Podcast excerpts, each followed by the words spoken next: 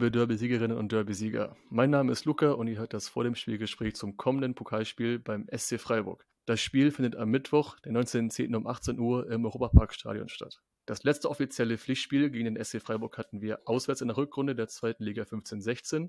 Es gab eine 3 zu 4 Niederlage für den FC St. Pauli. Wenn wir jetzt mal das Testspiel zur Eröffnung des neuen Stadions in Freiburg, also 0 zu 3, mal ausklammern. Heute ist Sonntag, der 16. Oktober und weit nach 19.10 Uhr. Ich hatte ein schönes Wochenende bisher und ich hoffe, ihr da draußen alle auch. Mit einem 3 zu 0 gegen den Nachbarn, die plötzlich von Platz 1 verdrängt wurden, lässt sich doch die nächste Woche gut leben. Und dieses tolle Ergebnis und die souveräne Leistung unserer Boys in Brown war zwar Weltklasse, soll aber jetzt kein Freifahrtschein sein, die kommenden vier Spiele am Stück zu verlieren und an die Leistung in Braunschweig vor einer Woche anzuknüpfen. Dann werde ich nämlich wieder richtig stinkig. Ich möchte nicht immer lange über das letzte Spiel reden, obwohl ich immer noch euphorisiert bin und am liebsten immer noch über das Spiel reden möchte, weil es einfach ein toller Abend war und natürlich mit Ausnahme der Polizeigewalt vor dem Spiel gegen einen Teil unserer Anhängerschaft. Der Fanladen, unsere Fanhilfe sind zusammen an der Aufarbeitung dran und nochmal eine Bitte an euch alle da draußen, bitte beteiligt euch nicht an Spekulationen. Wenn ihr das Geschehen mitbekommen habt, schreibt Gedächtnisprotokolle, reicht diese bei der Fanhilfe ein und natürlich eine gute Besserung an allen verletzten St. Pauli-Fans. Und seit einem Jahr ist es ja leider so, dass die Polizei Hamburg durch fehlendes Demokratieverständnis, Repression gegenüber der Fanszene, willkürliche und unverhältnismäßige Gewalt und fehlende Transparenz glänzt. Und gerade jetzt hat sich wieder gezeigt, wie wichtig es ist, Fanhilfe Arbeits ähm, zu, äh, zu, unterstützen, auch finanziell. Mehr Infos findet ihr auf braunweißehilfe.de. Und an alle St. Pauli-Fans da draußen, achtet auf euch, achtet auf andere und denkt immer dran, St. Pauli hält zusammen. Jetzt kommt aber endlich ein Haken hinter das Derby und ich möchte zu meinem Gast kommen. Sein Name ist Patrick und ist Teil des Podcast SCF, dem Podcast über den Sportclub. Moin Patrick. Moin Luca. Stell dich mal für die Hörerinnen und Hörer des Willanton einmal kurz vor. Wer bist du, was machst du und warum der SC Freiburg? Warum der SC Freiburg ist, glaube ich, am schwierigsten zu beantworten. Das war, deshalb beantworte ich es auch als letztes. Ähm, also ich bin Teil des Podcast Freiburg, wie du gerade schon erwähnt hast. Wir sind eine feste Viererbesetzung. Wir machen äh, Folgen nach jedem Spiel vom SC. Wir machen Interviews mit den Spielern, ähm, ab und zu Sonderfolgen. Also alles so rund um den SC. Ich bin 28 und seit ebenso langer Zeit eigentlich auch SC-Fan, weil ja, klassische Geschichte eigentlich mit meinem Papa ins Stadion, als ich drei wurde. Ähm, damals durfte man noch umsonst auf dem Schoß mit. Ich weiß nicht, ob das bei euch ähnlich ist. Und dann immer mehr reingewachsen, irgendwann in die Kurve.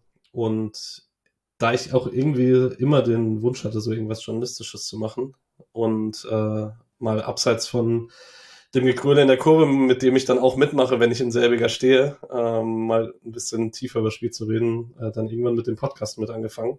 Und genau, das mache ich so. Du hast ja schon eben beschrieben, wie du zu Freiburg gekommen bist mit deinem Vater, durch deinen Vater. Kannst du dich an dein erstes Spiel erinnern?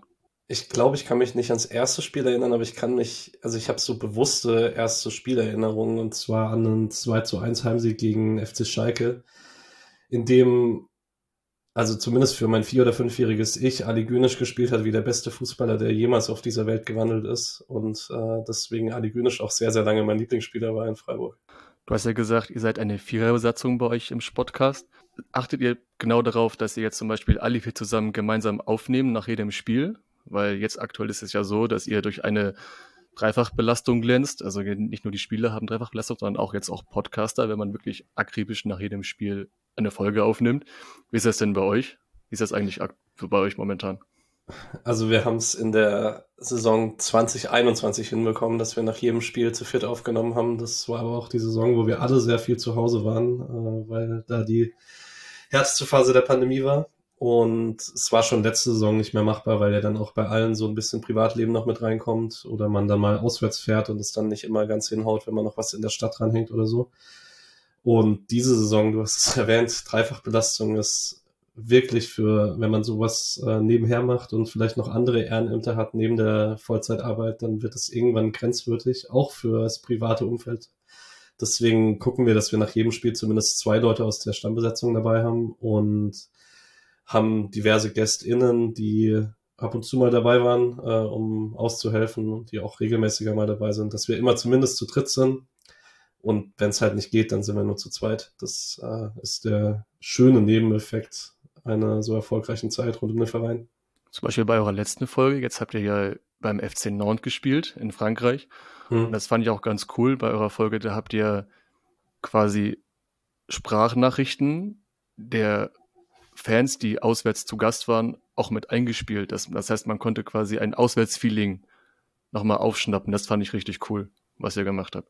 Ja, da gibt's eine, also wenn ich eine Folge rausheben darf aus dem letzten halben Jahr, wir haben ja das äh, Pokalfinale gegen das Produkt aus Leipzig gespielt und hatten schon lange vorher die Idee, dass wir eine ähm, Folge machen mit den Faneindrücken rund um das Wochenende und hatten dann eine WhatsApp-Gruppe dafür mit äh, 20 Leuten, wo auch äh, wir vier mit drin waren und haben dann Sprachnachrichten rund um das Wochenende eigentlich schon der Woche davor mit Vorbereitung, Vorfreude, Nervosität, Angst und so weiter ähm, gesammelt und der liebe Julian von uns hat es zusammengeschnitten und da wurden, ich glaube, knapp zwei Stunden oder zweieinhalb Stunden absolute SC-Fangeschichte äh, daraus, in denen ich wirklich diese beim Hören die ganzen Gefühle nochmal durch miterlebt habe, ähm, am Ende auch vielleicht nochmal ein bisschen geweint habe.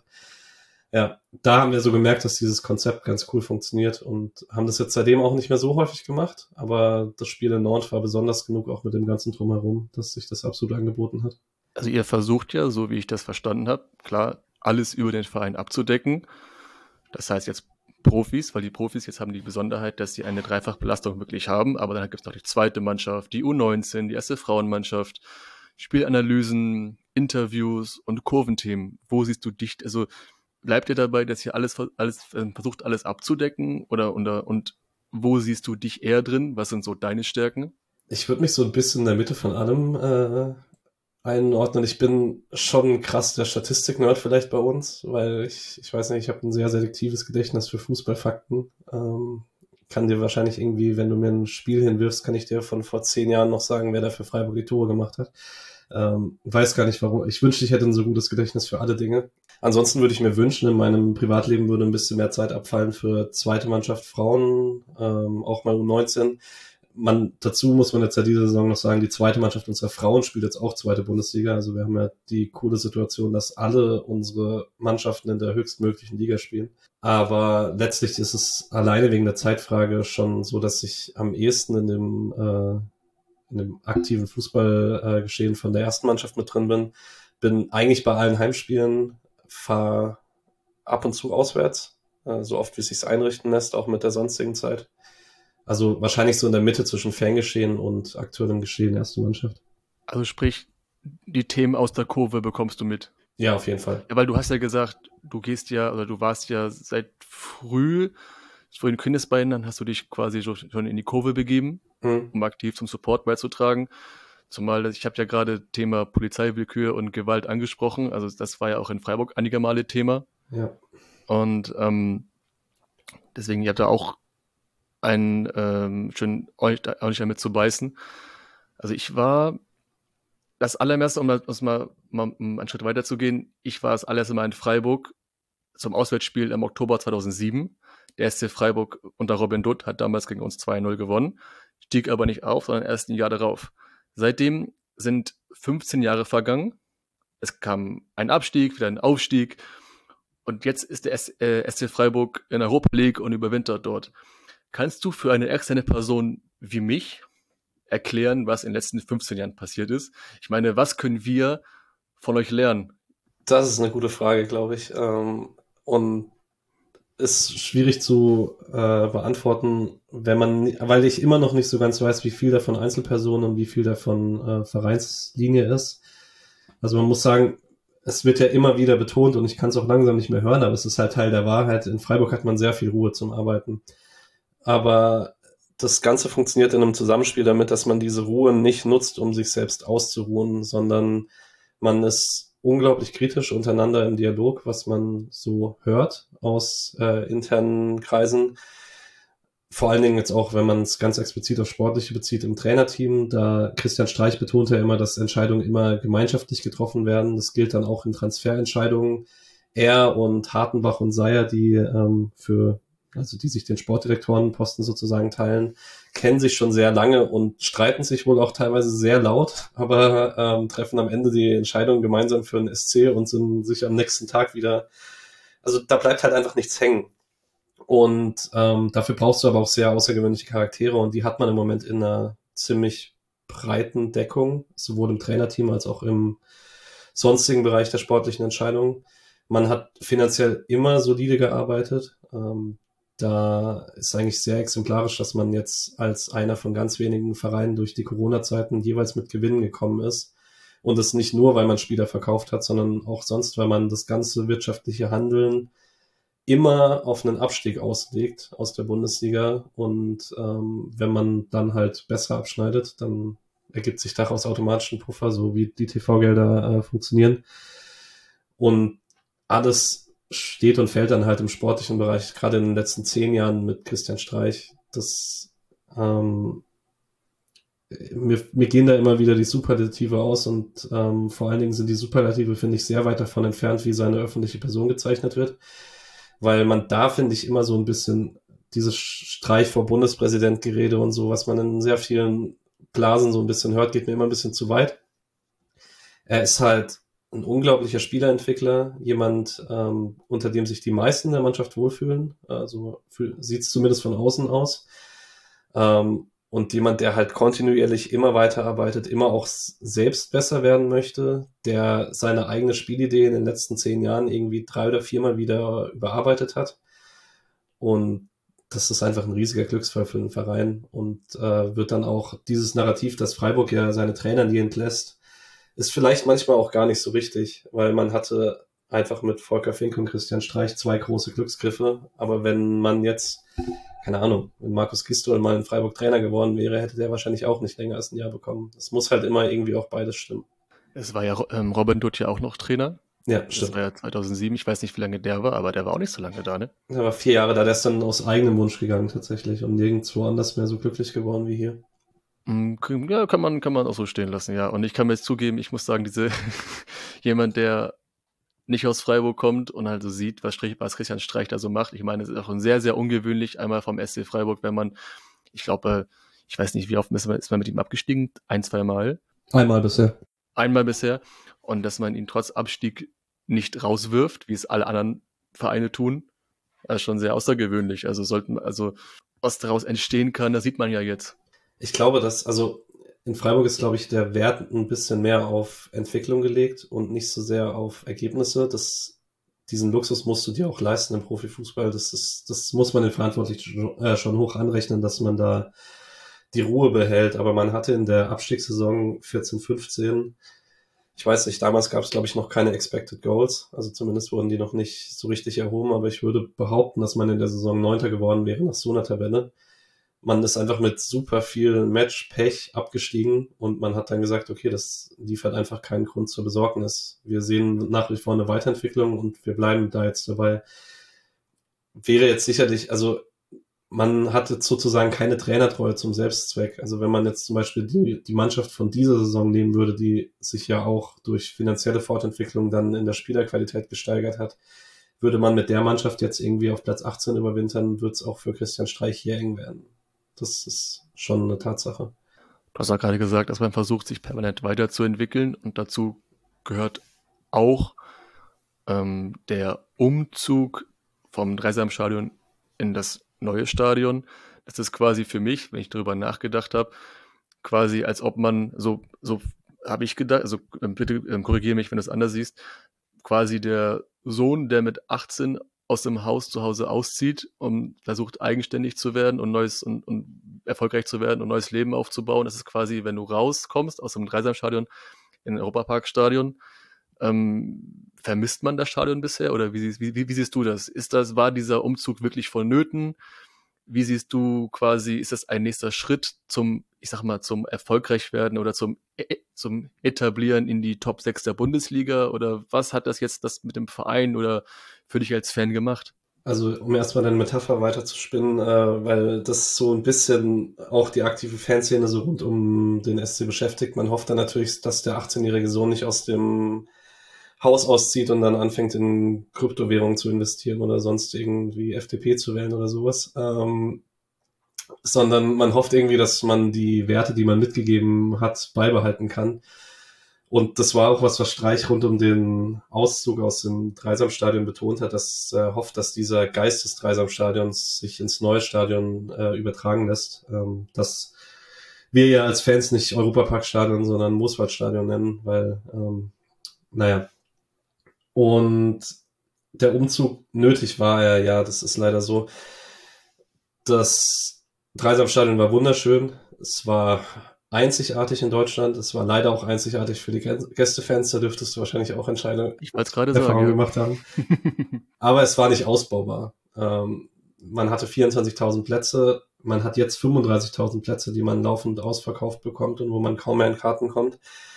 Und ähm, für den Ausbau hätte man maximal vielleicht 2.000 bis 3.000 Plätze mehr machen können, weil man halt durch Wohngebiet und Dreisam hinten dran begrenzt war.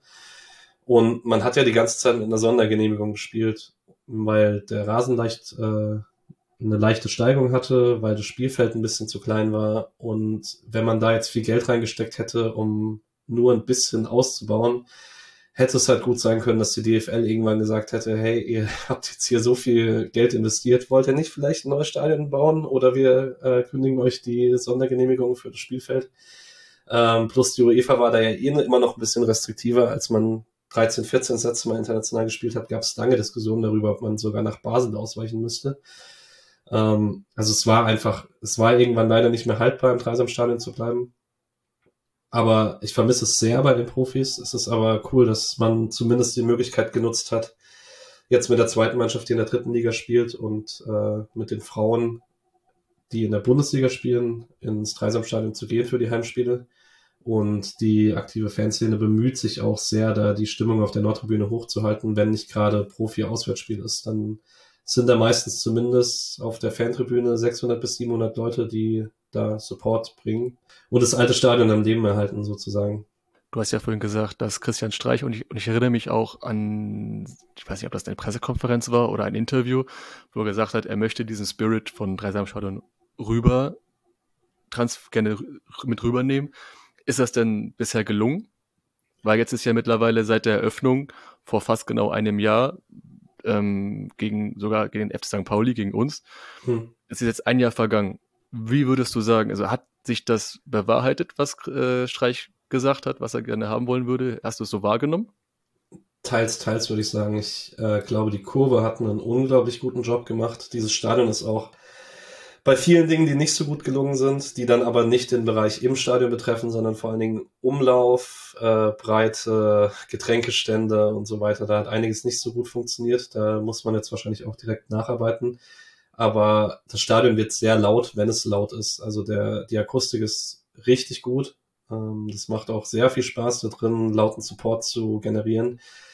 Ähm, die Seele ist sicherlich ein Stück weit verloren gegangen mit etwas, was sich ja leider in neuen Stadien nicht so ganz vermeiden lässt. Die Haupttribüne ist halt ähm, mit eingebauten VIP-Logen. Die VIP-Logen bleiben gerade auch in Europa League-Spielen ziemlich leer. Das ist nicht immer Schuld des Vereins, weil man ja auch einen gewissen Anteil der Karten immer an UEFA-Sponsoren geben muss und die rufen die jetzt vielleicht nicht unbedingt ab, wenn der SC Freiburg gegen Karabach Akdam spielt. Aber es sieht halt immer ein bisschen blöd aus und das ist leider auch in Ligaspielen so, dass dann mal die ersten 10 bis 15 Minuten, gerade jetzt, wenn es kälter wird, dann die Plätze nicht besetzt sind. Dann hast du so eine halblebe Tribüne, auf der dann auch der Support nicht weitergeht. Ähm, gegen Nantes gab es das erste Mal seit, ich weiß nicht, ich kann mich nicht erinnern, wann Freiburg das letzte Mal eine Lala-Ola-Welle gemacht hat, aber irgendwie hat es dann mal gepasst. Und die ist halt auch an der Haupttribüne gescheitert, weil da einfach niemand saß. Und das nervt mich persönlich. Es ist äh, wahrscheinlich etwas wo du dann mit jedem Fußballfunktionär äh, reden kannst, der dann sagt, die finanziellen Einnahmen sind so viel höher, dass man darauf nicht verzichten kann. Ich würde mir immer noch wünschen, dass man es anders machen würde, aber es ist wahrscheinlich dann einfach nicht realistisch.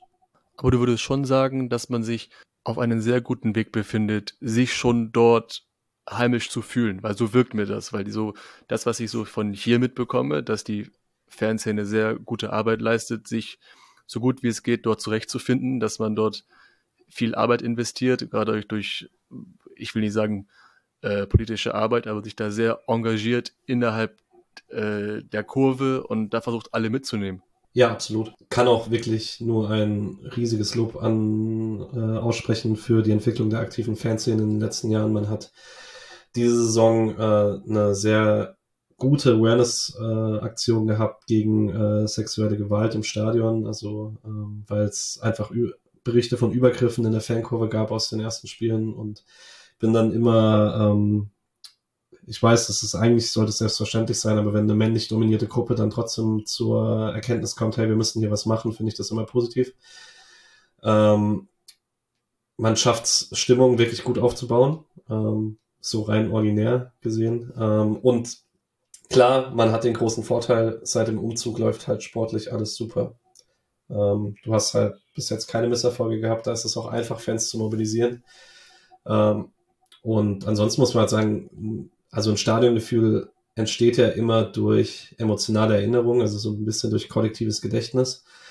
Und da gab es jetzt einfach schon einige ziemlich coole Momente im letzten Jahr, auch in Heimspielen. Und das sorgt dann halt dafür, dass man sich so emotional irgendwann zu Hause fühlt. Thema Stadionname, du hast es auch schon ähm, kurz erwähnt, dass du, ich habe zwar permanent Europaparkstadion gesagt, aber du hast, du hast, oder du hast mich nicht auf das ähm, Mooswaldstadion korrigiert, aber das ist für dich so wahrgenommen, also das ist für dich so formuliert, das Mooswaldstadion ist ja so, um das mal, um mal die St. Pauli-Fans hier abzuhören, ähm, abzuholen, die da noch nicht drin in der Thematik sind. Also es war halt so, so habe ich das verstanden, bitte, äh, bitte korrigier mich. Ähm, die Fanszene des SC Freiburg hat sich darauf geeinigt, dass das Stadion Mooswaldstadion zu nennen. Das gab, es gab auch eine Abstimmung, weil es während des Baus keinen richtigen Namen gab. Und es war halt, ist es ja so, dass durch, den ganz, durch die ganzen Sportstätten, wo Freiburg bisher gespielt hat, sprich Dreisamstadion, ähm, die Lage des Stadions mit eingeflossen werden soll. Dreisamstadion, Lage an der Dreisam ist ja der Fluss oder das gab es ja das, ähm, das Mösle-Stadion, das ist ja ein, ein Park oder eine Sportanlage, nee, Sportanlage nicht, aber eine Parkanlage in Freiburg, so wie ich das verstanden habe, ähm, sollte immer dieser, dieser Ort oder die Lage einen Bezug zum, zum ähm, Stadionnamen immer stehen. Und ähnlich wie jetzt wie dem, mit dem Mooswald, das ist ja ein Wald, Schrägstrich, auch Stadtteil. Und den Fans ist es halt wichtig, dem Stadion einen echten Namen zu geben und keinen Sponsornamen.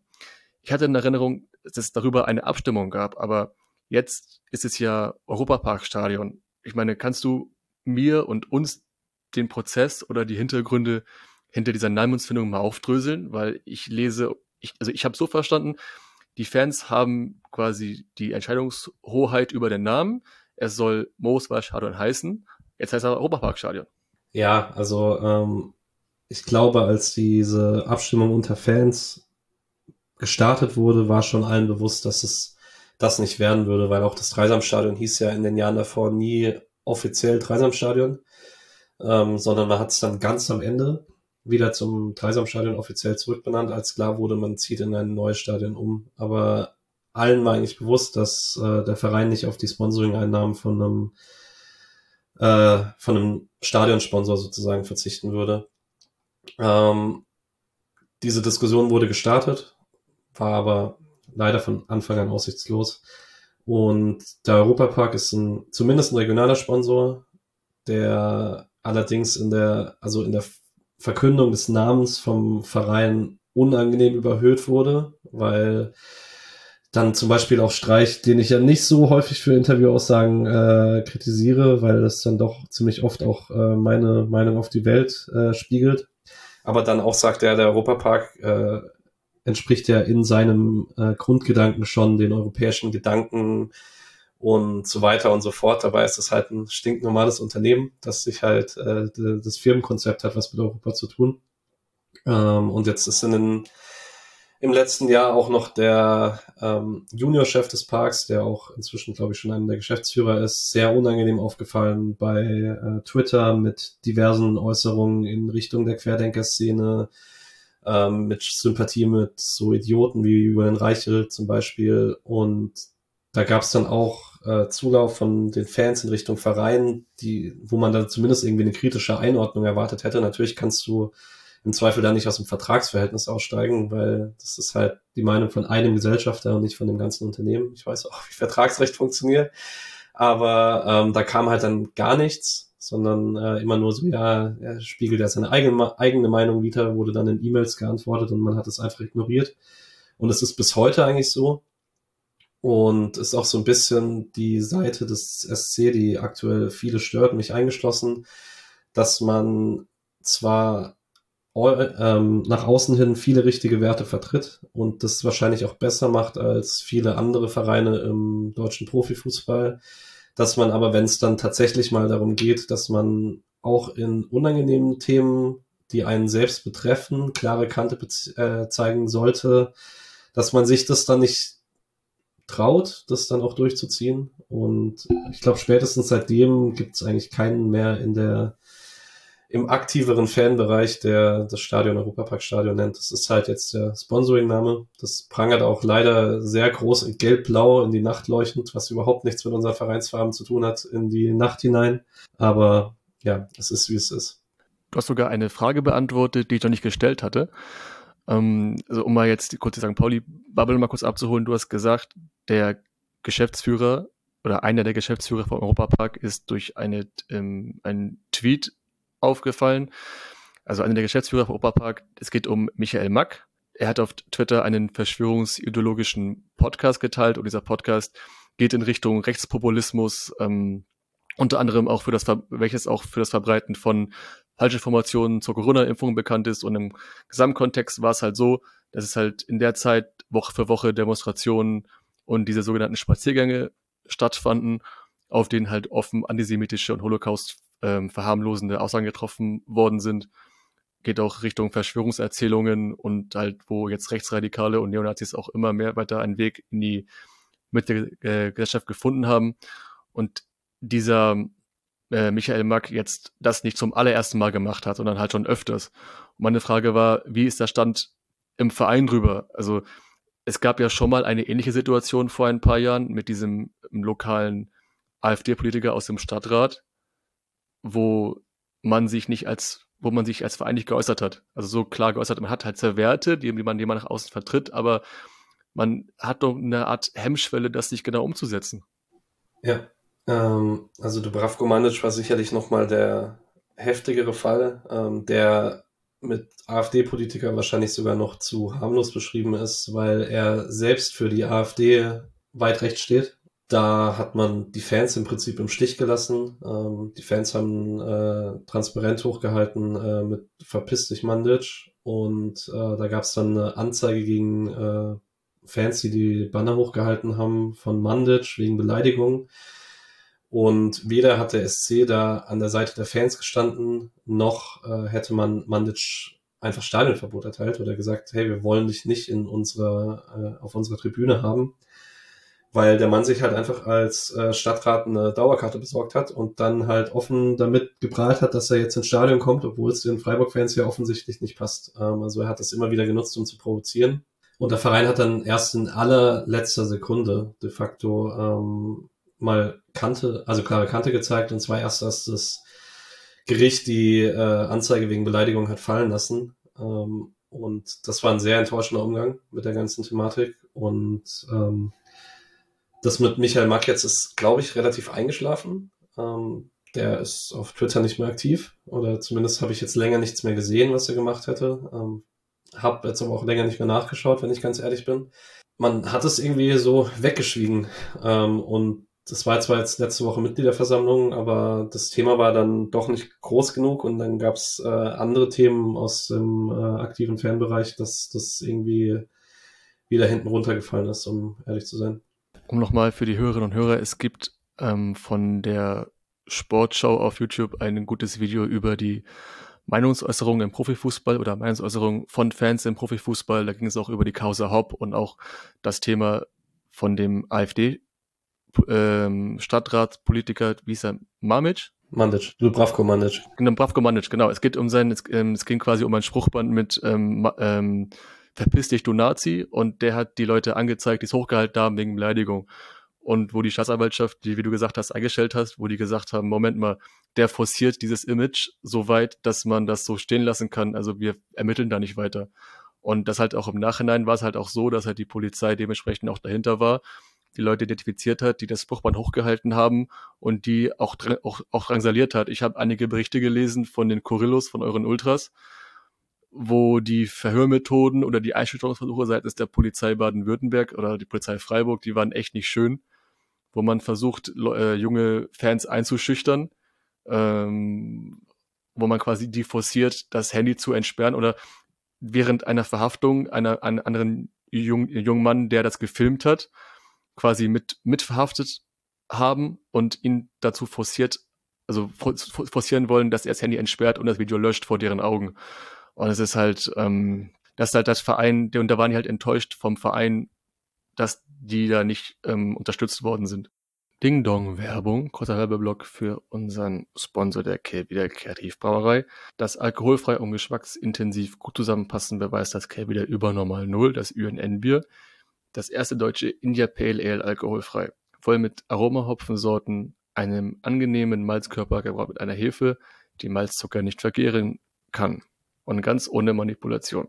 Mehr Infos findet ihr auf kelbider.bier, Bier der englischen Schreibweise. Und bitte denkt daran, wie alle anderen alkoholischen Getränke, bewusst zu trinken und zu genießen.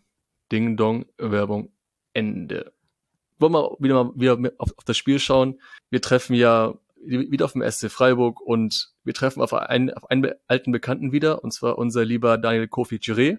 Der spielt ja jetzt bei euch. Es tat weh, ihn gehen zu lassen, aber wir sind natürlich vollkommen okay damit, dass er jetzt zum SC Freiburg gewechselt ist. Man hat ja schon gesehen, dass er für uns viel zu gut ist und für die zweite Liga sowieso. Jetzt ist er halt Nationalspieler für Ghana und knipst auch im europäischen Wettbewerb und in der Bundesliga. Wie würde, also, ähm, Patrick, wie würdest du sagen aus Fansicht, wie wurde Kofi bei euch aufgenommen und was denkt man so über ihn bisher? Also erstmal war es der spannendste Transfer des Sommers, weil es ähm, ja dieses angebliche Wettbieten mit Werder Bremen gab, wo äh, Insider im Bremen-Forum, also im Worum, immer mal wieder verkündet haben, dass der äh, Transfer von ihm nach Bremen jetzt angeblich durch ist und dann es aber aus Freiburg immer wieder hieß, nee, nee, Freiburg ist da noch dran und so. Das war eine ziemlich wilde Story, die den Sommer auch sehr lange gezogen hat. Ähm, und dann war, glaube ich, der Hype sehr, sehr groß, als dann der Transfer verkündet wurde. Weil alle, die halt die letzten zwei, drei Jahre zweite Liga gesehen haben, bei euch einfach gesehen haben, was für ein cooler Kicker-Tray ist. Ähm, der ja direkt auch im ersten Video ähm, erst mal gesagt hat, wie man ihn eigentlich ausspricht, nachdem ich davor eine Folge mit Tim aufgenommen hatte von euch, äh, in dem wir ihn natürlich konsequent noch äh, Chiré genannt haben. Naja, hätte auch früher rausrücken können, schon als er bei euch war vielleicht.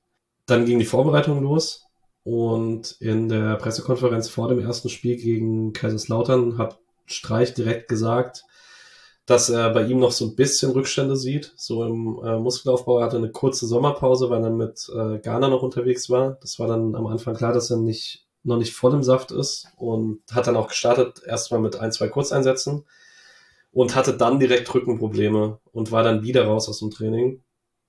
Und dann hat sich schon so ein bisschen Angst breit gemacht, weil es bei Streicher in den letzten Jahren auch häufiger mal Spieler gab, die im ersten halben Jahr halt noch gar nicht gespielt haben, weil es hieß, okay, die brauchen ein bisschen, um sich ans Freiburger äh, System zu gewöhnen, weil man hier auch sehr viel gegen den Ball arbeitet ähm, und da auch ganz gute Abläufe braucht und sich da auch einige bei ihm nicht so ganz sicher waren, wie gut sich das von zweiter auf erste Liga übertragen lässt und er dann auch in den kurzen Einsätzen, die er immer mal wieder so mit zehn Minuten bekommen hat, nicht so glücklich aussah.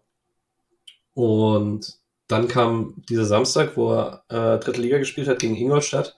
Da ging bei Twitter echt die Panik los. Ich habe gesehen, auch unter Pauli-Fans, äh, die dann äh, schon meinten, oh, da hat er sich wohl verwechselt, jetzt spielt er dritte Liga.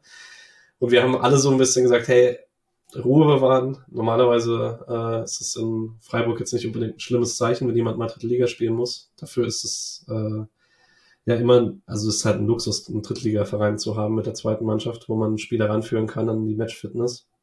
Und dann haben aber auch alle nicht kommen sehen, wie schnell es dann ging, weil äh, Roland Schalloy hat sich dann äh, im Gesicht verletzt und dadurch wurde die Stelle hinter Gregoritsch frei. Und dann hat Trey gegen Gladbach gestartet, dann noch so ein mittelmäßiges Spiel gemacht und sich immer besser reingefunden. und dann plötzlich drei Spiele am Stück getroffen und würde sagen, dass er inzwischen einfach richtig gut angekommen ist. Ähm, Qualitäten brauche ich ja nicht sagen. Ähm, Dribbling merkt man noch, dass er so ein bisschen sich anpassen muss in, an die erste Liga. Da geht er manchmal noch in Dribblings, die er nicht gewinnen kann, die er vielleicht in der zweiten Liga noch gewonnen hat, aber super gute Ballbehandlung. Äh, die Kombination mit Doan auf dem rechten Flügel machen richtig viel Spaß. Und hoffe, dass es jetzt aktuell nicht so schlimm ist, weil jetzt war er die letzten zwei Spiele mit muskulären Problemen wieder raus in Nantes und jetzt in München. Ähm, hoffe, dass er vielleicht am Mittwoch wieder kicken kann. Also er hat ja jetzt gegen Nantes ja nicht gespielt wir hatten sogar eben drüber gesprochen. Wir waren, also ich war eben auf St. Pauli noch unterwegs und da habe ich auch einen anderen Fan getroffen, wo man so, hm, Kofi nicht gespielt. Meinst du, der schafft das wieder am Mittwoch wieder fit zu sein, um gegen uns zu spielen? Ich meine, wie schlimm ist das?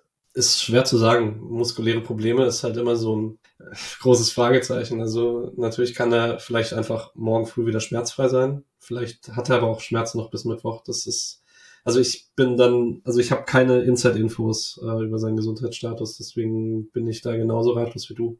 Ja, und wenn man jetzt bisher auch eure Saison guckt, ich sag mal so, ich spring, spring mal ein bisschen weit voraus. Hol dir die Saison einen Titel? Weil für mich sieht es ja so aus, als ob er ein bisschen mit Frankfurt nachzieht, weißt du? Oder spinne ich da komplett? Ich weiß nicht. Ich, ich möchte die Euphorie mir nicht zu nahe kommen lassen. Ähm, aber also die Europa League macht unglaublich viel Spaß natürlich mit den Ergebnissen noch mal mehr. Man muss jetzt dazu sagen, man hat nicht die schwerste Gruppe bekommen. Man sieht aber schon sehr, wie hoch die Qualität inzwischen im eigenen Ballbesitz ist, wenn man so dran denkt, wie schwer sich andere deutsche Teams in den letzten Jahren getan haben gegen Mannschaften, die international nichts mit dem Ball machen wollten und mit, die dann mit eigenem Ballbesitz was kreieren mussten. Und das hat Freiburg jetzt einfach in vier Spielen richtig gut gemacht. Allerdings hat das Spiel heute Abend jetzt auch so ein bisschen was gezeigt, weil ähm, in die Europa League runterkommen dann so Teams wie, also Barca oder Inter wird runterkommen, Atletico kommt vielleicht runter. Ähm, also Europa League wird schwierig. Ähm, aber hey, ich will den DFB-Pokal holen tatsächlich. Ich weiß, da werdet ihr nächsten Mittwoch was dagegen haben, aber Berlin letztes Jahr im Mai war trotz dieses Gegners, der sehr viel kaputt gemacht hat, auch in der Vorfreude rund um das Spiel, ähm, war einfach ein einmaliges Erlebnis, eins, das ich so in meinem Leben bisher noch nicht hatte. Ähm, ich möchte unbedingt wieder zurück nach Berlin und möchte diesmal den Titel da holen. Also wenn ich mir einen aussuchen dürfte, wäre es, nee, wenn ich mir einen aussuchen dürfte, wäre es die deutsche Meisterschaft. Das ist aber nicht realistisch. Ähm, deshalb, ich würde gerne den DFB-Pokal holen, aber das ist immer ein bisschen Glückssache. Und wenn ihr euch gerade wundert, welches Spiel Patrick meint, wir nehmen kurz nach dem 0 zu 5 der Freiburger in München auf. Hm. Darauf war die Aussage gerade ein bisschen bezogen. Also wir nehmen gerade nach 05 auf. Ähm, aber würdest du sagen, möglich wäre es? Was meinst du jetzt, die Europa League oder den DFB-Pokal? Titel. Nee, also die DFB-Pokal zum Beispiel jetzt wieder zu, also jetzt wieder ins Finale zu kommen. Weil du, du hast ja in der Podcast-Folge gesagt, du willst nur wieder nach Berlin, wenn ihr da im, äh, wenn ihr im Finale steht. Oder du willst wieder nach Berlin in diesem Jahr, aber nur im Finale. Ja, sozusagen. Ähm, ne, vielleicht fahre ich sogar davor nach Berlin, aber dann aus rein privaten Gründen, ohne Fußballbezug. Ja, möglich ist es, würde ich schon sagen. Ähm, die Kaderqualität ist noch mal höher als letztes Jahr und man war letztes Jahr sehr nah dran, also warum sollte es nicht möglich sein? Aber es ist natürlich K.O.-System dann auch noch ohne Hin- und Rückspiel, da muss halt immer sehr viel zusammenkommen. Man hatte letzte Saison das Spiel in Bochum im Viertelfinale, in dem man eins der schlechtesten Pflichtspiele der Saison gemacht hat und sich durch ein Last-Minute-Tor von Schalloy mit 2-1 vom Elverschießen gerettet hat und weitergekommen ist. In der zweiten Runde hat man beim Auswärtsspiel in Osnabrück in der 122. durch Kevin Schlotterbeck ausgeglichen und dann im Elverschießen gewonnen. Ähm, so als Beispiel für eine Pokalfinalsaison, wie früh da hätte Schluss sein können. Das ist, da muss einfach sehr viel zusammenkommen und es scheiden auch nicht jedes Jahr Bayern und Dortmund so früh aus. Aber ja, warum nicht? Möglich ist es. Und ich würde auch sagen, wir sind, der Kader ist nicht schlechter als der Frankfurter letzte Saison. Aber die haben halt auch, muss man ja ganz ehrlich sagen, für den Europa League-Titel die Bundesliga in der Rückrunde dann fast abgeschenkt und ich glaube, das streicht das Mindset nicht hat. Ist der Kader besser letzte Saison von euch? Ja, ist er. Der Tausch Matthias Ginter gegen Nico Schlotterbeck hat das, also das Maximum, an dem die Mannschaft defensiv spielen kann, war letztes Jahr höher. Das Grundniveau ist aber wahrscheinlich dieses Jahr höher, weil Ginter einfach, also ich wusste, dass es ein guter Transfer ist und es ist, es fühlt sich auch einfach gut an, so als Homecoming Story. Aber ich hatte tatsächlich einfach nicht auf dem Schirm, wie gut dieser Mann noch als Innenverteidiger ist. Ich finde, der kam in den letzten Jahren im deutschen Diskurs manchmal ein bisschen zu schlecht weg und ist einfach unglaubliche Qualität. Und dazu hat man halt offensiv jetzt überhaupt niemanden verloren. Also man hat Gregoritsch mit Demirovic getauscht, ähm, was dem Freiburger Spiel eine neue Note gibt. Und Gregoritsch ist ja auch voll eingeschlagen und man hat dahinter noch Dorn und Schwee geholt, die beide an Spielstärke so viel hinzufügen im Vergleich zur letzten Saison, gerade gegen tiefstehende Mannschaften dann mal zu Torchancen zu kommen und so weiter.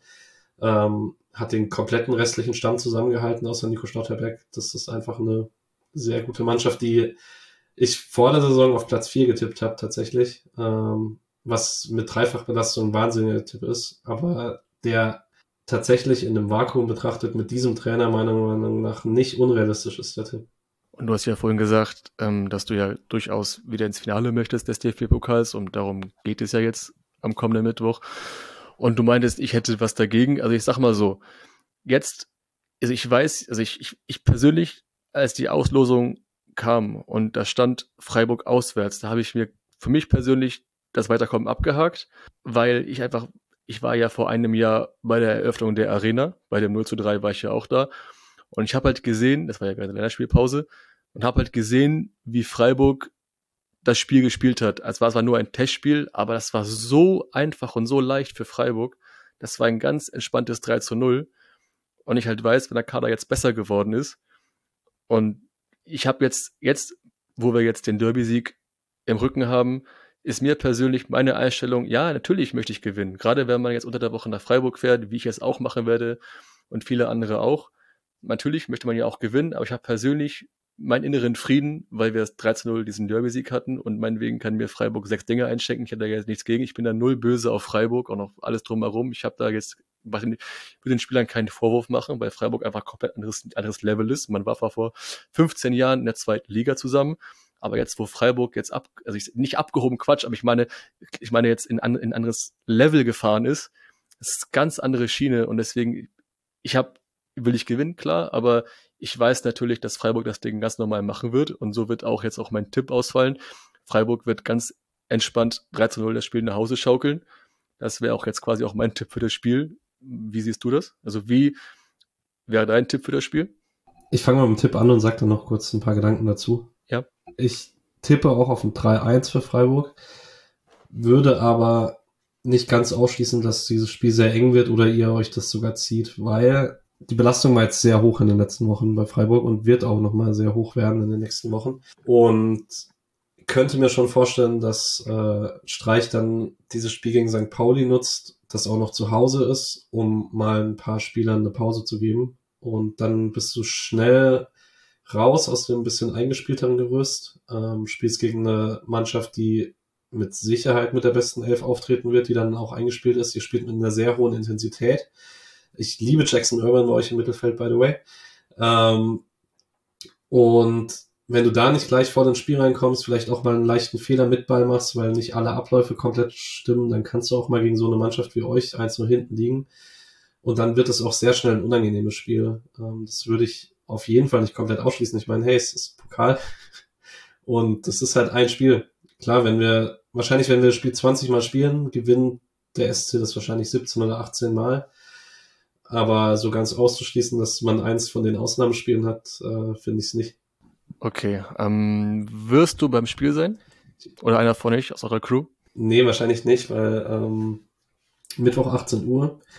Ich arbeite, ich schaff's zeitlich einfach nicht und ähm, der Rest von uns, äh, also Teile der erweiterten Crew werden da sein, ähm, aber sonst äh, ist ja der Rest von uns vom Podcast wohnt in Frankfurt, Leipzig und Berlin. Und auch das ist schwierig für Mittwoch 18 Uhr. Es ist halt eine eigene Auswärtsfahrt sozusagen. Ähm, und soweit ich weiß, äh, macht das jetzt Mittwoch niemand. Deswegen werde ich es äh, bei Sky sehen. Und ich glaube, das erste Mal seit Ewigkeit mal wieder ein Spiel bei Sky sehen, weil wir haben ja jetzt immer nur sonntags gespielt.